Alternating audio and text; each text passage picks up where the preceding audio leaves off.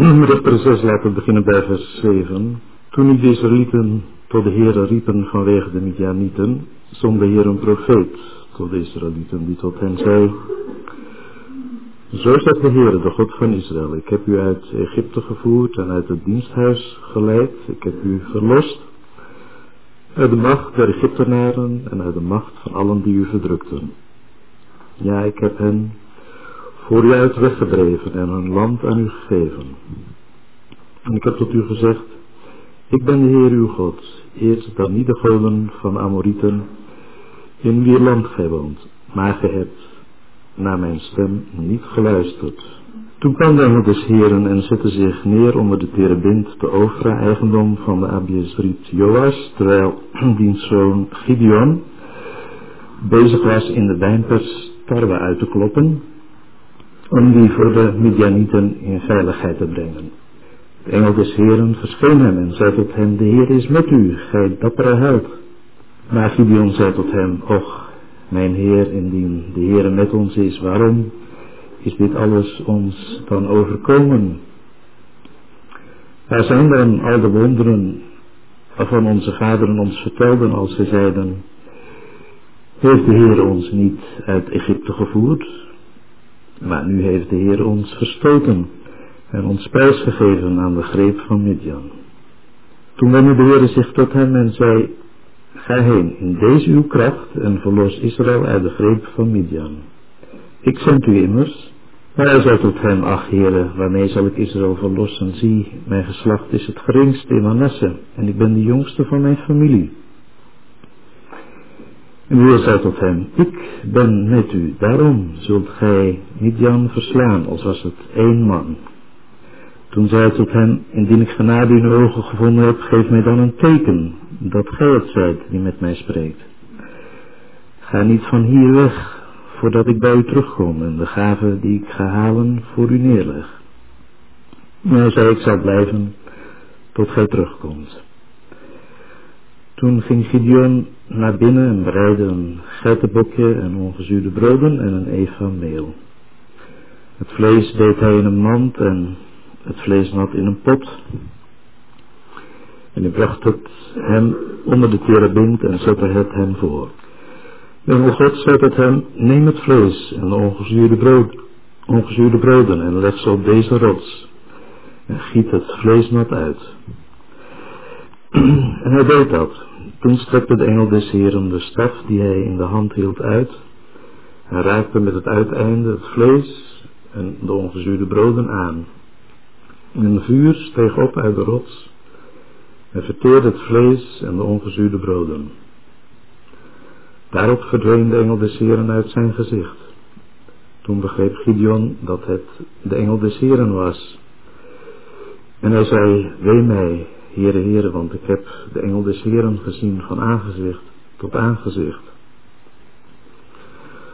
Doch de Heere zei tot hem, vrede zij u, vrees niet, gij zult niet sterven. Toen bouwde Gideon daar een altaar voor de Heere en noemde dat, de Heere is vrede. Staat het op de huidige dag nog in Ofra der Abiezrieten. In die nacht nu zei de Heer tot hem, neem een stier van uw vader, namelijk de tweede stier van zeven jaar, haal het altaar van Baal, dat van uw vader is, omver, en hou de gewijde paal om die daarbij staat. Bouw dan een altaar voor de Heer uw God op de top van deze versterkte plaats. Breng het in gereedheid en neem de tweede stier en offer hem als brandoffer met het hout van de gewijde paal die gij zult omhouden. Toen nam Gideon tien mannen van zijn knechten en deed zoals de Heer hem gezegd had. Omdat hij dit echter uit vrees voor zijn familie en de mannen van de stad niet overdag wilde doen, deed hij het des nachts. Toen nu de mannen van de stad in de vroege morgen opstonden, zie, toen was het altaar van Baal afgebroken. De gewijde paal die daarbij stond was omgehouden en de tweede stier geofferd op het altaar dat er gebouwd was. Ze zeiden tot elkaar, wie heeft dit gedaan? En toen zij een onderzoek instelden en navraag deden, zei men, Gideon, de zoon van Joas, heeft dit gedaan. Daarop zeiden de mannen van de stad tot Joas, breng uw zoon naar buiten, hij moet sterven, omdat hij het altaar van Baal heeft afgebroken en de gewijde paal omgehouden die erbij stond. Maar Joas zei tot allen die bij hem stonden, wilt gij voor Baal strijden, of wilt gij hem helpen? Wie voor hem strijdt, zal nog deze morgen ter dood gebracht worden. Indien hij een God is, laat hij voor zichzelf strijden, nu iemand zijn altaar neergehaald heeft. En men gaf hem op die dag de naam Jerubaal, daar men zei, Baal strijden met hem, nu hij diens altaar afgebroken heeft. Voor Midian nu en Amalek en de stammen van het oosten hadden zich met elkaar verenigd. Ze waren overgestoken en hadden zich gelegerd in de vlakte van Israël. Toen vervulde de geest des Gideon, hij blies op de hoorn en de Abiesrieten werden opgeroepen om hem te volgen. Ook zond hij beden uit door geheel Manasse en ook dat werd opgeroepen om hem te volgen. Ook zond hij beden uit door Azer, Zebulon en Naphtali en deze trokken op om zich bij hen aan te sluiten.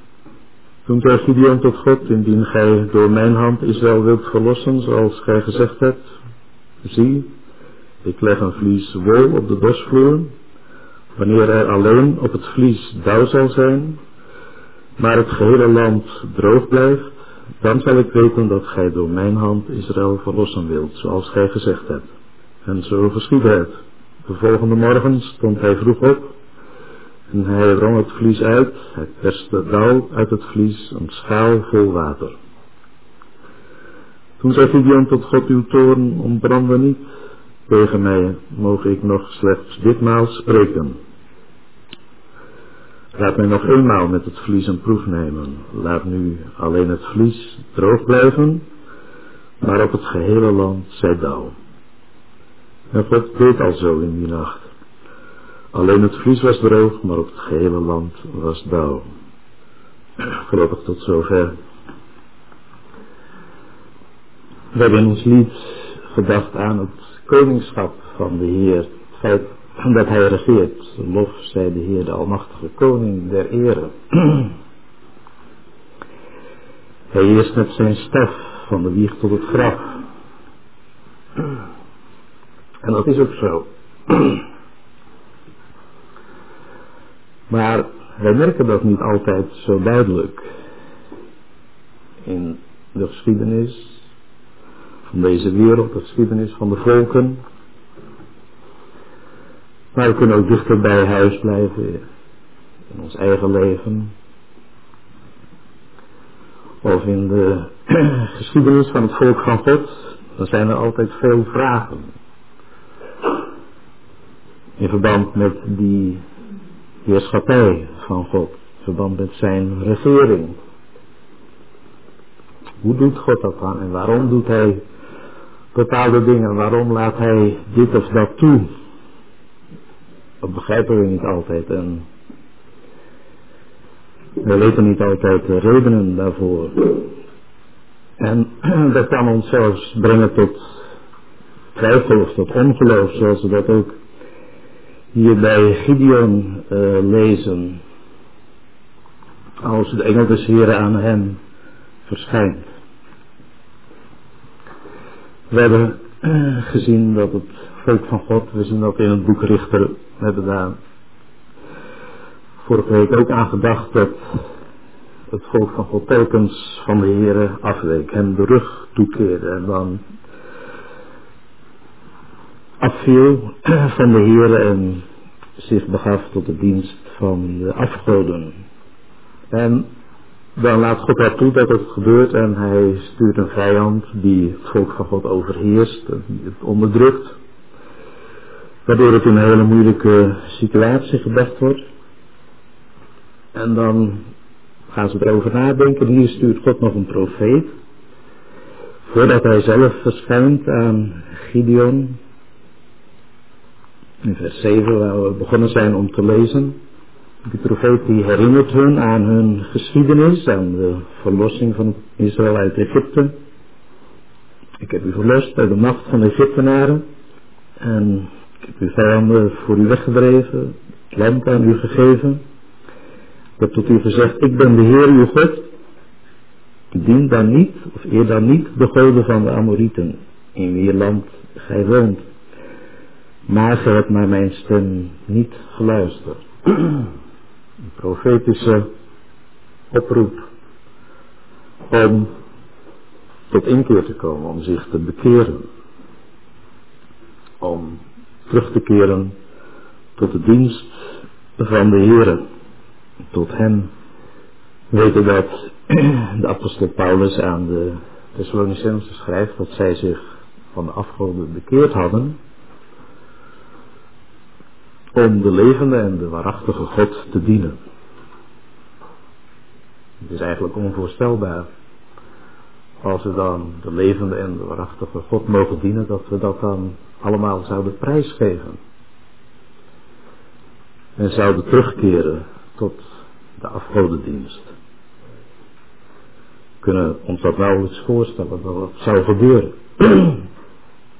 en toch weten we dat ook in de als we de geschiedenis van de christenheid bezien, dat er veel afgoderij is binnengedrongen in de loop van de eeuwen.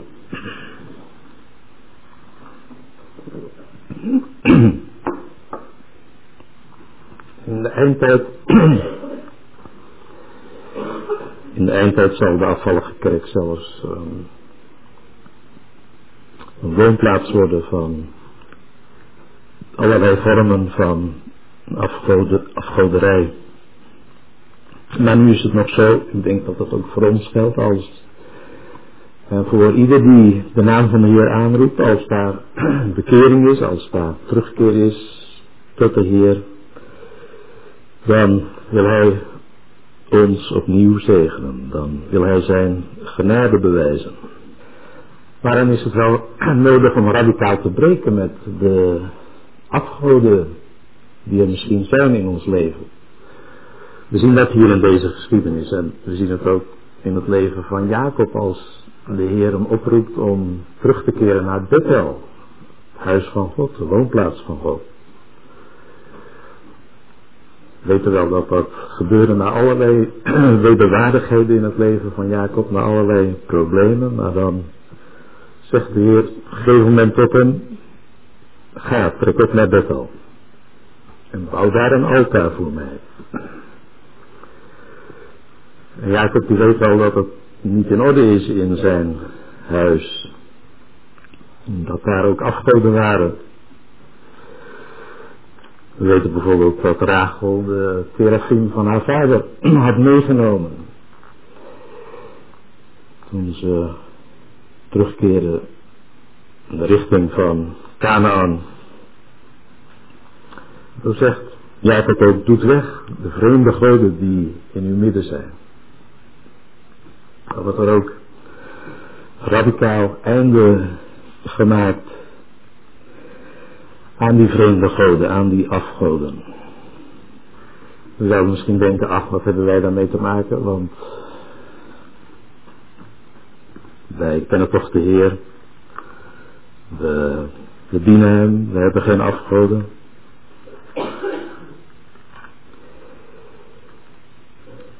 Maar waarom zou dan de apostel Johannes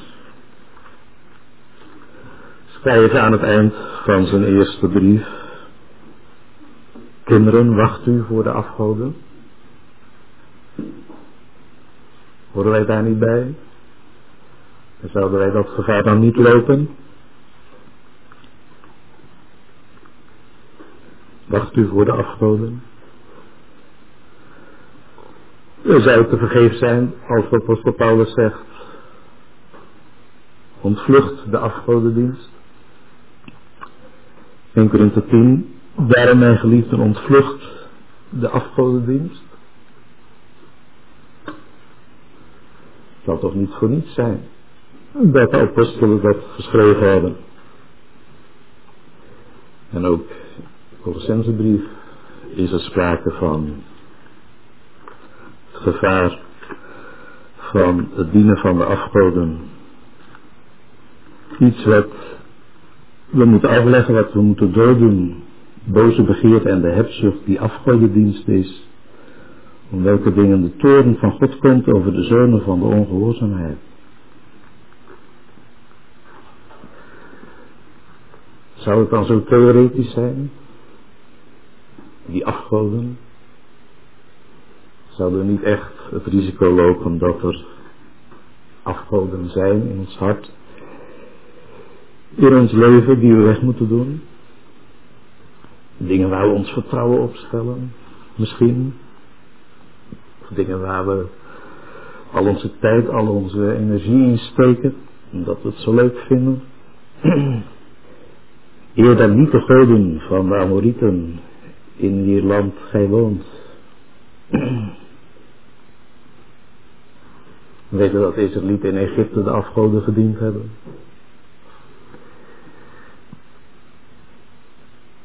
En dat bleek al in de woestijn, bij, toen ze bij de berg een gouden kalf lieten vervaardigen. Dat gouden kalf, dat komt voort uit de afgodendienst die in Egypte gebruikelijk was. En toen ze in het beloofde land waren aangekomen, waren daar weer andere goden. Die een risico voor hen vormden. De goden van de Amorieten in die land gij woont. Maar ge hebt naar mijn stem niet geluisterd. En dat is de eerste oproep die tot het volk van God kwam in deze situatie nadat ze zeven jaar lang zwaar onderdrukt waren door de Midianieten. Ze beroofden hun van alles, van het veldgewas. Ze lieten niets over in Israël, geen schaap, geen rund of ezel. Israël was zeer verarmd door toedoen van deze vijand. Maar de Heer had het allemaal toegelaten. Toch had God, we hebben eraan gedacht, telkens medelijden met zijn volk. Telkens weer studie die een richter, een verlosser. Iemand die het volk bevrijdde uit de hand van de tegenstander. En hier nam de Heer zelf het initiatief en hij kwam bij het huis van die Joas, waar dus kennelijk ook de afgoden gediend werden, want er was een altaar van Baal op zijn terrein. Heren die kwam en die zette zich daar neer onder de terebint in Ofra. Terwijl de zoon van Joas, Gideon, betekent trouwens bomenveller. En dat ziet op het feit dat hij het altaar van Baal heeft afgebroken en de gewijde paal omgehouden die daarbij stond. Gideon was de man die radicaal een einde moest maken met die afgoderij. En Gideon was bezig, toen de Heer verscheen, om in de wijnpers tarwe uit te kloppen om die voor die Midianieten in veiligheid te brengen. Het weinige voedsel dat er nog was, dat wilde hij als het ware verbergen voor de vijand. Normaliter weten we dat tarwe die werd gedorst en dan werd de tarwe ook gewand op een, op een hoge plaats, de dorstvloer. Tarwe werd in de lucht geworpen. En dan waaide de, het kaf waaide weg, zodat wat waardevol was op de grond bleef liggen en verzameld kon worden. Maar Gideon doet dat niet in alle openheid. Hij doet dat op een verborgen plaats in de wijnpers. is hij bezig om de tarwe uit te kloppen. Dat is een mooie bezigheid. Dat was positief. Om bezig te zijn met de tarwe. Met de oogst van het beloofde land. De opbrengst van het land dat God aan zijn volk gegeven heeft. Dat is ook fijn als wij als gelovigen daarmee bezig zijn met de oogst van het beloofde land. We weten wel dat twee eh, bekende oogsten in Israël waren de gestoogst en de tarweoogst.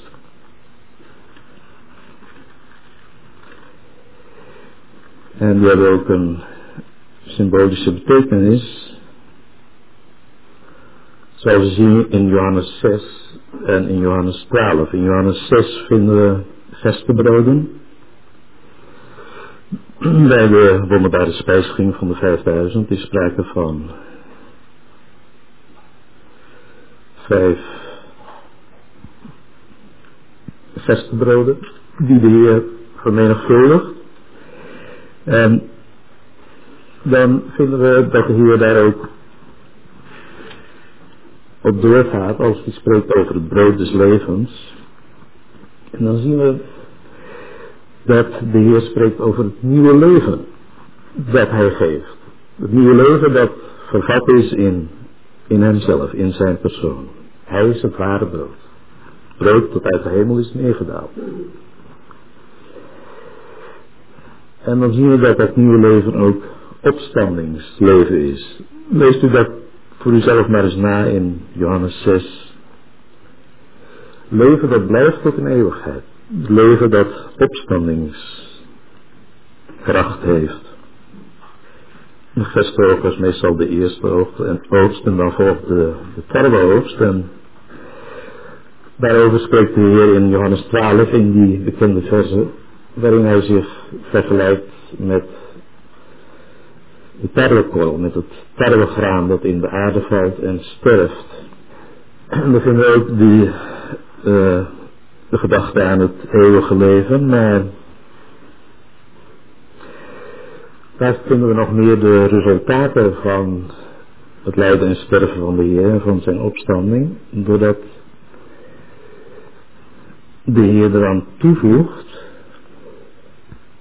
wie zijn leven lief heeft, verliest het, wie zijn leven haat in deze wereld, Johannes 12, vers 24 en volgende, zal het bewaren tot het eeuwige leven. Als iemand mij dient, laat hij mij volgen en waar ik ben, daar zal ook mijn dienaar zijn. Zien we het volle resultaat van dat nieuwe leven, van dat eeuwige leven, dat de Heer geeft aan alle die in hem geloven. Het is niet alleen opstandingsleven, maar het is ook leven dat ons in staat stelt om te zijn daar waar Hij is. Waar ik ben, en dat is bij de Vader, in het Vaderhuis, daar zal ook mijn dienaar zijn. Dat houdt gebed met die tarweoogst. Het is in Gods hart om vele zonen tot heerlijkheid te leiden. Om, ze, om ons als gelovigen gelijkvormig te maken aan de Heer Jezus en ons een plaats te geven daar waar de Heer Jezus nu al is, bij de Vader. Wonderlijk, wonderlijk resultaat van het verlossingswerk van de Heer Jezus en van alles wat Hij is in zijn persoon.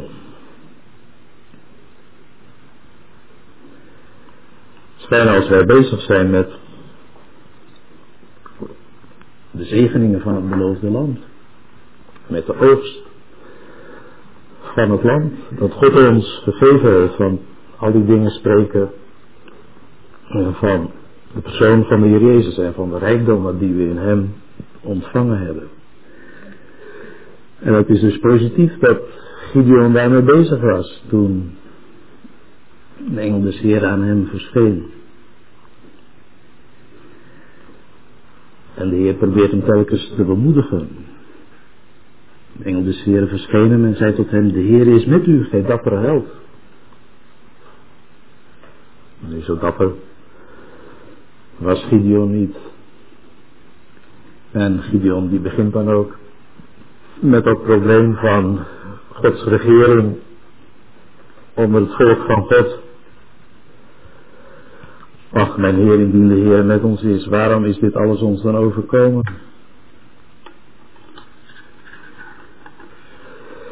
Waarom zijn er zoveel problemen en moeilijkheden, zoveel teleurstellingen?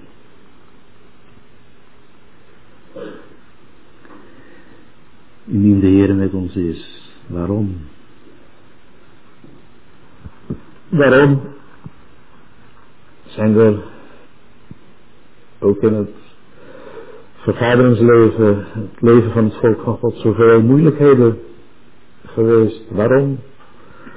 Zoveel verdeeldheid, waarom die scheuringen, waarom al die spanningen, die problemen, die moeilijkheden, die verdeeldheid?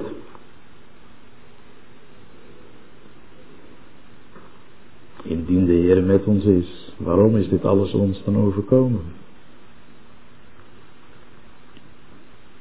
Dat is een risico dat we gaan twijfelen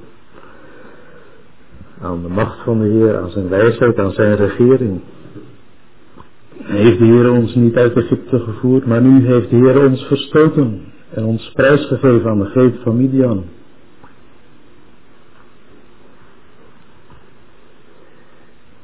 Het is een puinhoop, zou je kunnen zeggen. Het wordt nooit meer wat.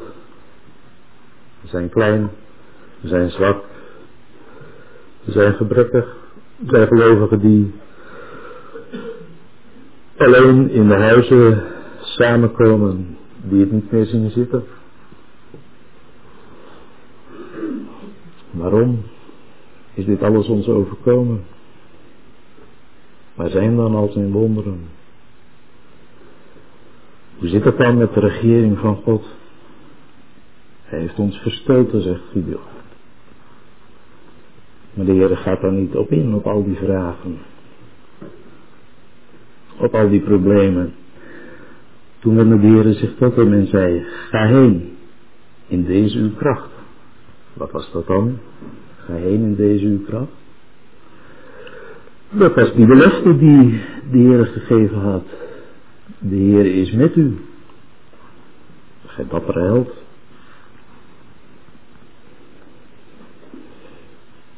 Dat was de kracht voor Gideon. De kracht waarin hij moest strijden, waarin hij het gevecht moest aangaan met de vijand. De Heer is met u. Hoe is dat mogelijk? De Heer is met u.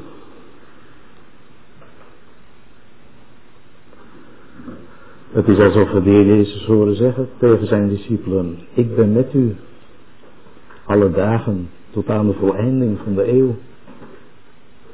Ik ben met u. Hoort u het? Ik ben met u tot aan de voleinding van de eeuw. Een wonderbare belofte van de Heer. Kunnen we heen gaan in die kracht. Ga heen in deze uw kracht. Verlos Israël uit de greep van Midian. Ik zend u immers. De Heer misschien toch een opdracht voor ons. Een taak te verrichten. Een dienst te vervullen. Iets te doen tot eer van zijn naam. En Gideon moest dat wel leren dat dat inderdaad alleen in de kracht van God zou gebeuren. Want u weet al dat het hele leger dat hij bijeenriep uit de stammen van Israël. Dat werd, telkens kleiner. Het werd eigenlijk gereduceerd tot niets.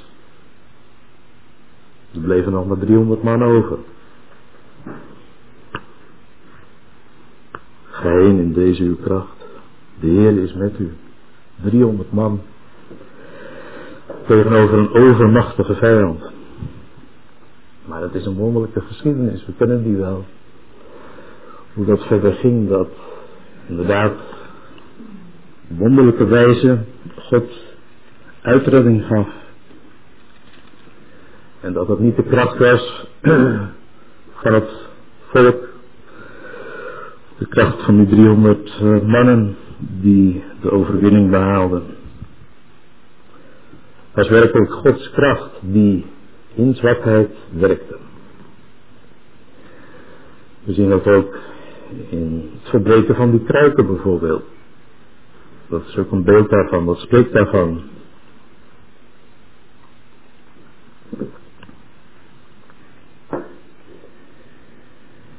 Het hart wordt verbroken. Maar dat is omdat het leven van Jezus, de kracht van God, in ons openbaar zal worden, zegt de apostel tot de Corinthiërs. Ik zend u immers. Maar hij zei tot hem, och waarmee zal ik Israël verlossen? Zie mijn geslacht is het geringste. Hij gaat, Gideon gaat protesteren, hij ziet dat niet zitten, die roeping van de Heer. Ik ben niet, zegt hij, ik ben de jongste van mijn familie. En we vinden opnieuw die belofte van de Heer. De Heer zei tot hem, ik ben met u. Daarom zult gij Midian verslaan als was het één man. Een Gideon die aarzelt nog.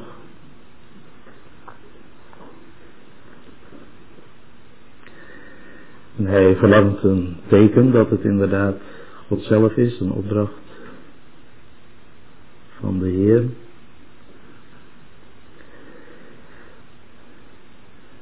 En Gideon wil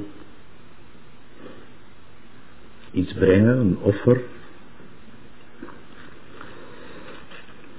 Die geschiedenis vertoont overeenkomsten met wat we in het leven van Simpson gezien hebben. Als Manoach een, een offer brengt en dat offert op een rots aan de Heer, dan hebben we gezien dat de Heer in Richter 13 ook een wonder deed.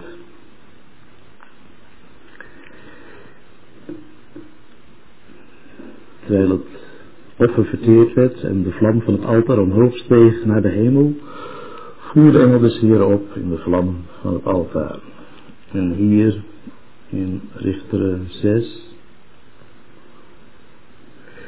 zien we dat de engel des Heren de staf die zijn hand hield, vers 21, uitstrekte en met het uiteinde het vlees en de ongezuurde broden aanraakte en vuur steeg op uit de rots en verteerde het vlees en de ongezuurde broden. Daarop verdween de engel des Heren uit zijn gezicht. Zijn allebei, in allebei de geschiedenissen zijn het beelden van het offer en het werk van de Heer Jezus, die op een wonderbare wijze het verlossingswerk volbracht heeft. Het offer is verteerd. We hebben daar vanmorgen ook aan gedacht toen de Heer Jezus geleden heeft in het oordeel. Hoe hij getroffen is door slaande hand van God. Het vuur van het gericht. Heeft hem getroffen. Hij is in onze plaats gaan staan. Maar het werk is volbracht en de Heer Jezus is nu verhoogd aan de rechterhand van God. We vinden hier niet in deze geschiedenis dat de engel des Heer opsteeg in de vlam van het offer dat gebracht werd, maar we lezen wel daarop verdween de engel des Heer uit zijn gezicht. Het werk is volbracht. Het offer is aangenomen. De heer Jezus heeft zich gezet aan de rechterhand van God in de hoge. Je moet dat ook voor uzelf maar eens bestuderen verder in dit hoofdstuk. Hoeveel sprake daar is van altaren en van offers en ook dat vlies, dat tweede teken wat Gideon vraagt, dat is een beeld van het werk van de Heer Jezus, van de verzoening die hij volbracht heeft en van de resultaten daarvan. De eerste keer als, dat is het eind dus van Richter 6, als Gideon een proef neemt met dat vlies. Dan vraagt hij of er alleen op dat, dat wollen vlies dauw zal mogen zijn, terwijl het hele land droog blijft. Zou voor hem dan teken zijn dat de Heer met hem was en dat de Heer hem wilde gebruiken om Israël te verlossen. En het tweede teken is precies omgekeerd. Tweede proef. Het vlies, het vlies droog. Het hele land daaromheen bevochtigd met de dauw. Met de zegen van God. Het zijn ook beelden van het werk van de Heer Jezus. Van zijn persoon. Het hele land was dor en droog. Alles, de hele mensheid, valt onder het oordeel van God. Maar de Heer Jezus is de gezalfde. Hij is de gezegende.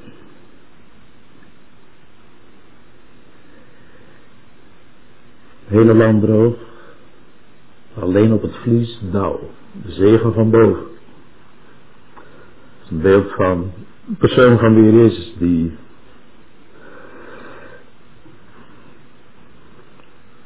eigenlijk vervuld was van het welbehagen van God. Het tweede tafereel is het omgekeerd. Het vlies blijft droog. Dat spreekt van de, het lijden van de Heer, van de Godverlatenheid. Toen hebben wij vanmorgen ook aan gedacht in onze gebeden, toen de gemeenschap met God onderbroken werd in die drie uren van duisternis. Geen verbinding meer naar boven toe. Droogte. Maar daarvan is het resultaat dat de hele aarde bevochtigd werd met de dauw, met de zegen van God. Zegen van boven. En dat is het resultaat van het lijden en sterven van de Heer, van die drie uren van duisternis. Dat de zegen van God ons toestroomt. En dat we alle die hem kennen en toebehoren gezegend zijn met die hemelse dauw.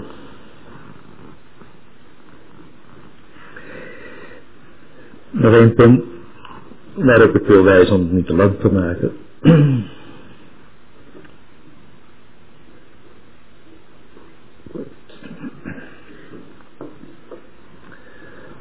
Daar was dat probleem van die afgodendienst. Daar moest dat aan gebeuren. Voordat God zijn volk kon zegenen, voordat hij hen kon verlossen uit de macht van deze tegenstander.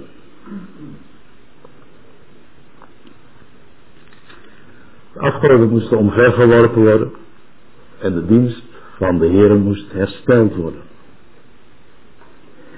Gideon is de man die dat moet doen, die de opdracht krijgt van de Heer. Neem een stier van uw vader, namelijk de tweede stier van zeven jaar, vers 25. Haal het altaar van baal dat van uw vader is omver. Hou de gewijde om die daarbij staat. Weet je wel, Gideon, boomveller. Weg daarmee met die afgoden. Bouw dan een altaar voor de Heer uw God op de top van deze versterkte plaats. Breng het in gereedheid. En neem de tweede stier en offer hem als brandoffer met het hout van de gewijde paal die gij zult omhouden. Ziet u hoe dat samengaat? Die afgoden weg ermee en de dienst van de Heer hersteld.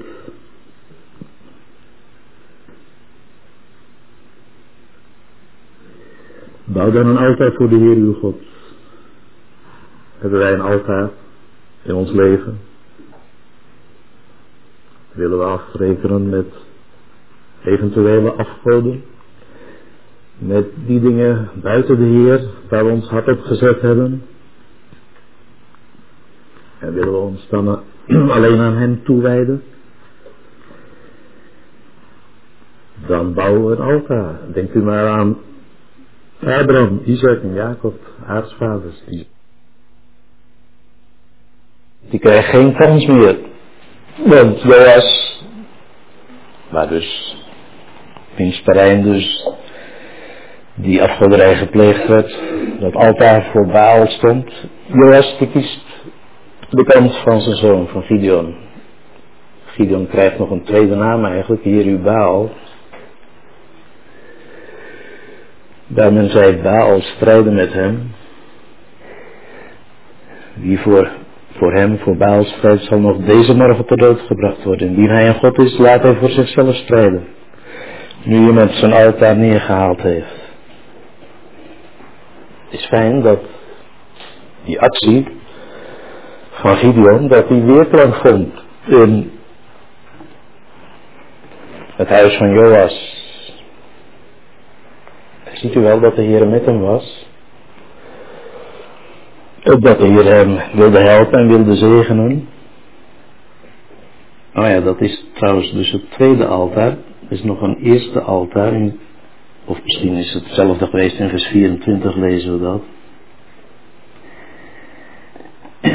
De Heer zei tot hem, vrede zei u, vrees niet, gij zult niet sterven. Toen bouwde Gideon daar een altaar voor de Heer en noemde dat de Heere is vrede. Staat tot op de huidige dag nog in overvraag der Abiesrieten. De Heer is vrede. Een altaar voor de Heer. Het is alsof we de Heer Jezus zien verschijnen op de eerste dag van de week, de dag van zijn opstanding, te midden van zijn discipelen. En hoe hij het tijd te zijn naartoe roept. Vrede zij u. De Heer is vrede. Is dat niet wonderlijk? Vrede. Te midden van conflicten. Vrede. Te midden van problemen. Vrede. Te midden van onderdrukking door de vijand. De Heer is vrede. Het geheim van die vrede ligt in Hem. De Heer is vrede. Als Hij met ons is, kunnen we met de vrede van God in onze harten de weg gaan. En kan de Heer ons ook gebruiken in zijn dienst. En als strijders tot eer van zijn naam. Leidt verdrukking als een goed soldaat van Jezus Christus. Maar dan wel dus radicaal afrekenen met die afgoden. En als we dat doen, zal de Heer ons zegenen. En er zullen ook anderen zijn die dat voorbeeld dan volgen. Zullen we opnieuw iets ervaren van de zegen van God. Ook gemeenschappelijk geeft de Heer dat dat zo zal zijn. En dat we zijn wegen en zijn regering zullen kunnen bewonderen en zullen kunnen bejubelen in ons leven.